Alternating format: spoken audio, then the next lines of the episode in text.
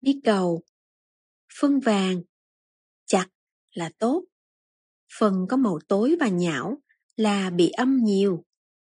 Nên điều chỉnh thức ăn dương lên để được quân bình.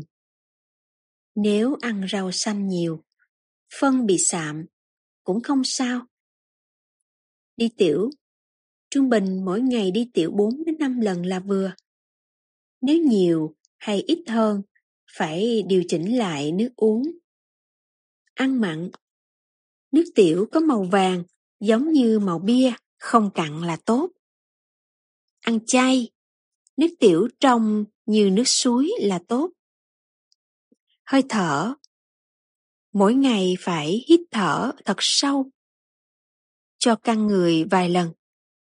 Nhất là buổi sáng, ngủ thức dậy.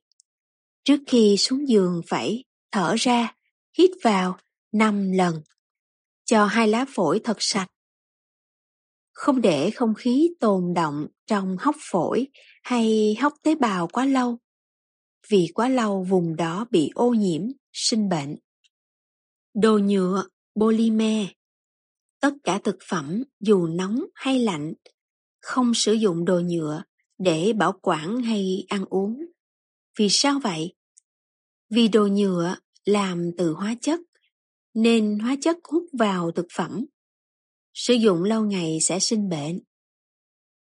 Cái lợi của ăn uống Cái lợi của ăn uống này là không đau nhức, ngủ rất ngon, thân thể rất nhẹ nhàng thoải mái. Nếu người ăn mà được cân bằng âm dương người mình rất bình tĩnh, thời thới, nhẹ nhàng, điềm đạm, không nóng nảy, không bộp chộp. Già rồi mà không tốn tiền thuốc, không nhức mỏi, không đau nhức, không phiền hà đến người thân.